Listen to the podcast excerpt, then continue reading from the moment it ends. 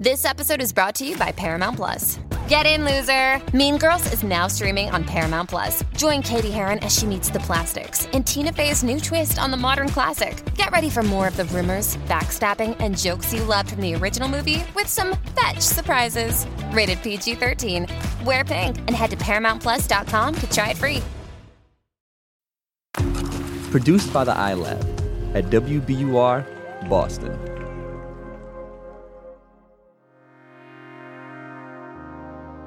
Hi, everyone. This is Yasmin Amer. Today, I've got a great classic Kind World episode for you.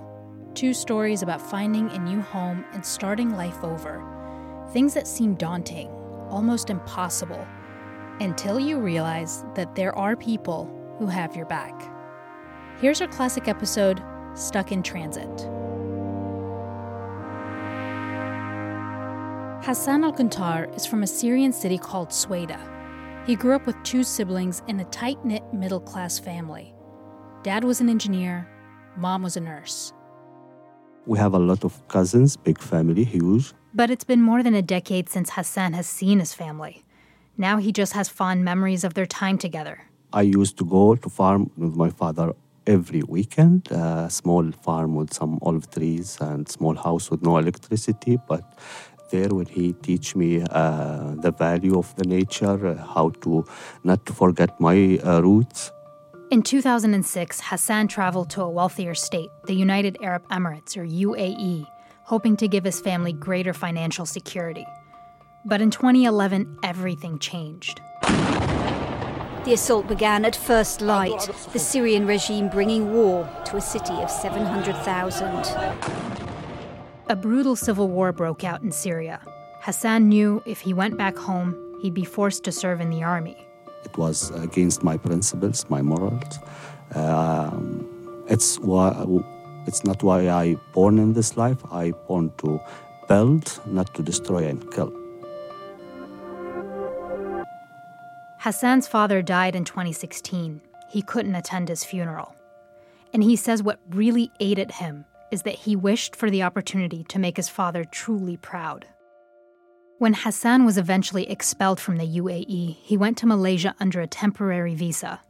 When that ran out, he booked a ticket to Ecuador, where travelers can usually get a visa upon entry. His mother even sold a gold necklace to help him pay for the ticket, around $2,000. I double checked everything before I booked the ticket because I knew that it's my last chance. As Hassan was waiting to board, the airline staff abruptly canceled his ticket without an explanation or a refund. So there he was, stuck at the Kuala Lumpur airport in Malaysia, unable to leave the terminal, with no money nor visa to go anywhere else. Hassan frantically sent messages to embassies and international groups. No response, nothing helpful, anyways. Desperate, he took out his phone and started recording himself and posting on Twitter. I have been here for the last five uh, days now. I'm stuck in here at the transit zone, and there's no other places or countries uh, accepting us. I don't know what should I do. His videos caught the attention of someone very far away. By the time we heard about Hassan, he'd been in the airport for about 35 days. Laurie Cooper is a 58 year old mother of two adult children from Whistler, British Columbia.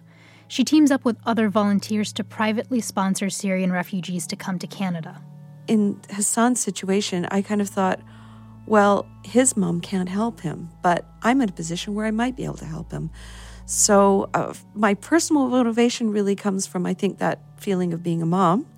Um, but that at heart is kind of just caring about other human beings. Laurie sent applications and letters on Hassan's behalf. She collected tens of thousands of signatures for a petition to Canada's immigration minister. Today is my 90 days. I entered here in uh, uh, March 7. Today is June 6. But uh, I just. Days turned into months, and Hassan was still at the airport. He was sleeping under a stairwell, eating leftover airline food, which was always the same rice bowl with a small piece of chicken. There's no place to shower, there's no place to sleep. I am even sick, but uh, there's no medicine. And this sound, I, I, I swear to, I hate this sound. It's everywhere, day and night. Despite all he was going through, Hassan kept a lot of his social media posts light, making jokes and celebrating the little things. I just got the chocolate. Yep.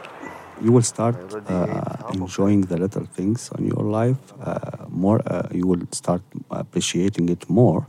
That was I, what what I was trying to do by uh, doing the normal stuff to refuse the reality and to keep remind myself and the other world, the outside world, that I'm still a human who deserves to be treated as a human, who should live a, a normal life. But he was often reminded of just how far from normal this living nightmare was. Like on his 174th day, when his younger brother got married and he couldn't be at the wedding. Hassan's most difficult days, though, came seven months after he arrived at the airport.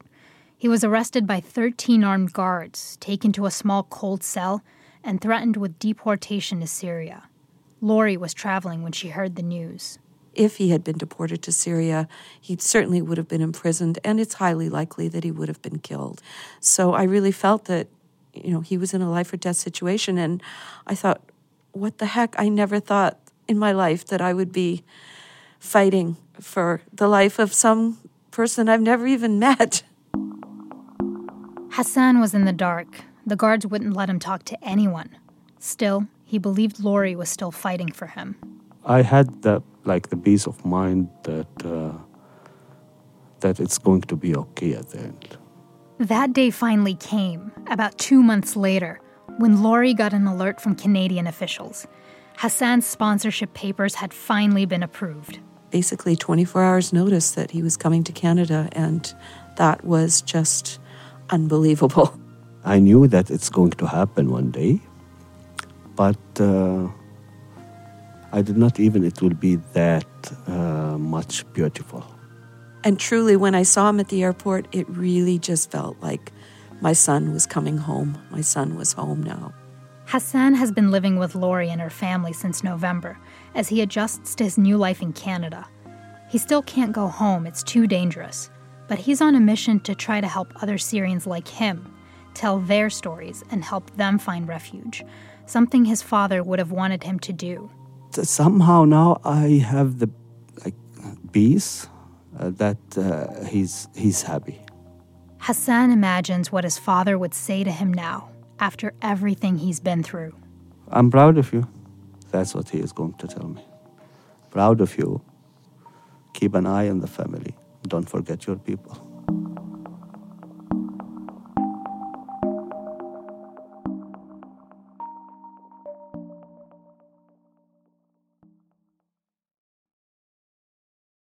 The world's clean energy future relies on ancient elements still in the ground. Without mining, there will not be a clean energy transition. But pulling them out of the ground comes at an environmental and human cost. Mining is intrusive, but the results are the building blocks for products that we use every single day. I'm Meghna Chakrabarti. Join me on point for Elements of Energy Mining for a Green Future. Five special episodes. Listen and follow On Point wherever you get your podcasts.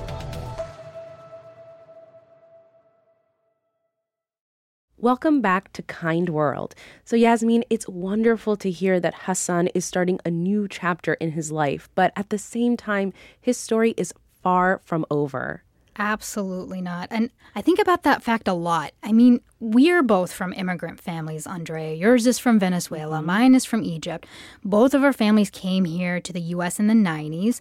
And starting over is not easy. We know that from experience. You have to learn the language, and not to mention finding friends and a community. It can get really, really lonely at times. Yeah, and I think it's really important to talk about that piece of the puzzle. And I want to take you to the other coast of Canada for this story. It's from a teeny tiny town called Antigonish in Nova Scotia, where the population is just 5,000 people. And that's where Tareq Hadhad, a 27 year old doctor, and his family live now. They're from Damascus, and actually, his extended family is huge like 60 people. They all lived in one 10 story building. Oh, wow. Yeah.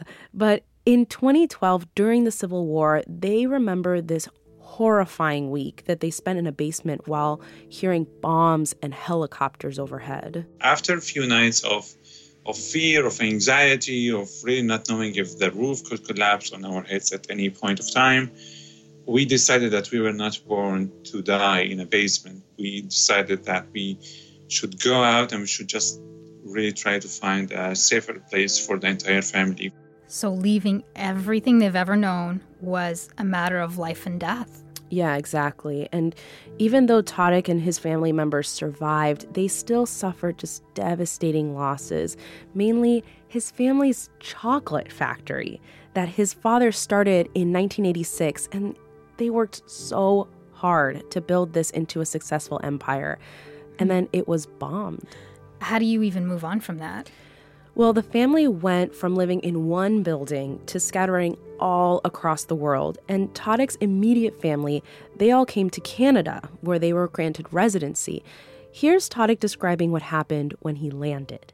I, I arrived around at the time of midnight and I saw a group of, of 35 people. They are there waiting for me, carrying flowers and signs with my name in Arabic and in English. And they were saying, Welcome to Canada, Tareq. I told them, Are you waiting for someone? They said, Yes. Are you Tareq? I said, Yes, but I'm sure I'm not Tareq that you're looking for. And they told me, Yes, you, you sure are. Like I said, I don't know anyone from you guys.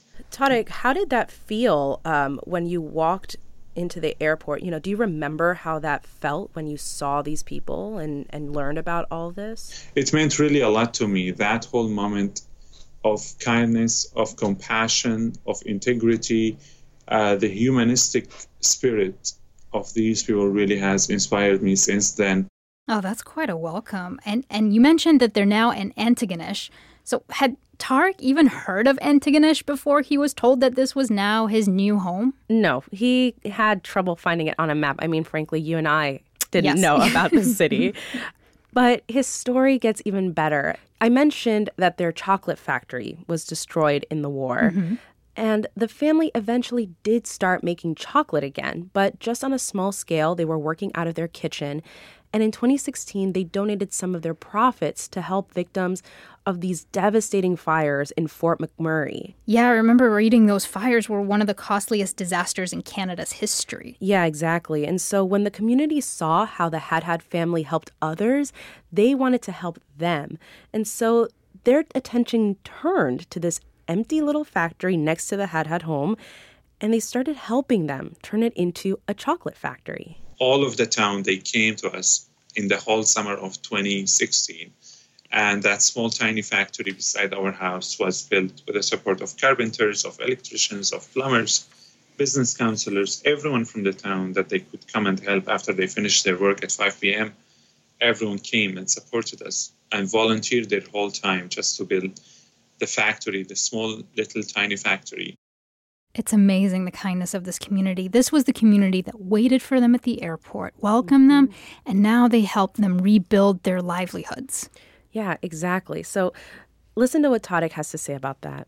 my grandfather told us once before he died in 2005 uh, immigration can be even harder than death and uh, being forced to leave your your uh, land is so much harder than death but really canada has proved us that uh, it doesn't matter where you are born you can belong at a new home because what matters is the people around you and being given another chance of life with a bigger family. So now, thanks to his Antigonish family, their chocolate company, it's called Peace by Chocolate, it's expanding. They're hiring people in this tiny little town. Right now, there are about 45 employees, but Tareq says that by 2022, he hopes it'll be more like 500 people. And that's going to include more Syrians who were resettled. Think about how many generations in Antigonish that that's going to affect for decades to come. Andrea, thank you so much for telling me this story. Yeah, absolutely. And really, thanks to Tareq Hadhad for sharing his beautiful story with us. And we'll have a new Kind World episode next Tuesday. In the meantime, share your story with us. Email us at kindworld at wbur.org or find us on social media at WBUR KindWorld. Thanks for listening to Kind World. Our show is a production of WBUR, Boston's NPR station. Paul Vikis and Matt Reed do our sound design. Sophie Eisenberg is our WBUR fellow. Catherine Brewer is our managing producer and editor. And Iris Adler is our executive producer. I'm Yasmin Amer, and my co host is Andrea Asuaje. We'll be back with a new episode of Kind World next Tuesday. Until then, have a great weekend.